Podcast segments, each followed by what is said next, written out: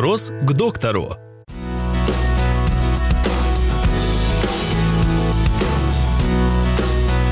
Как часто во взрослом возрасте необходимо посещать гинеколога и зачем?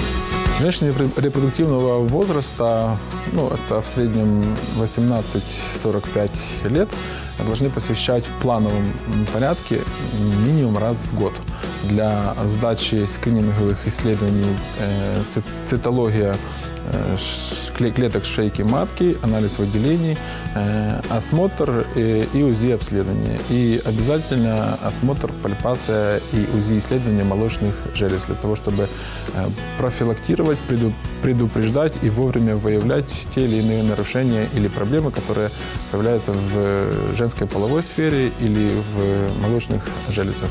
Поэтому минимум раз в год вы должны показываться своему лечащему врачу.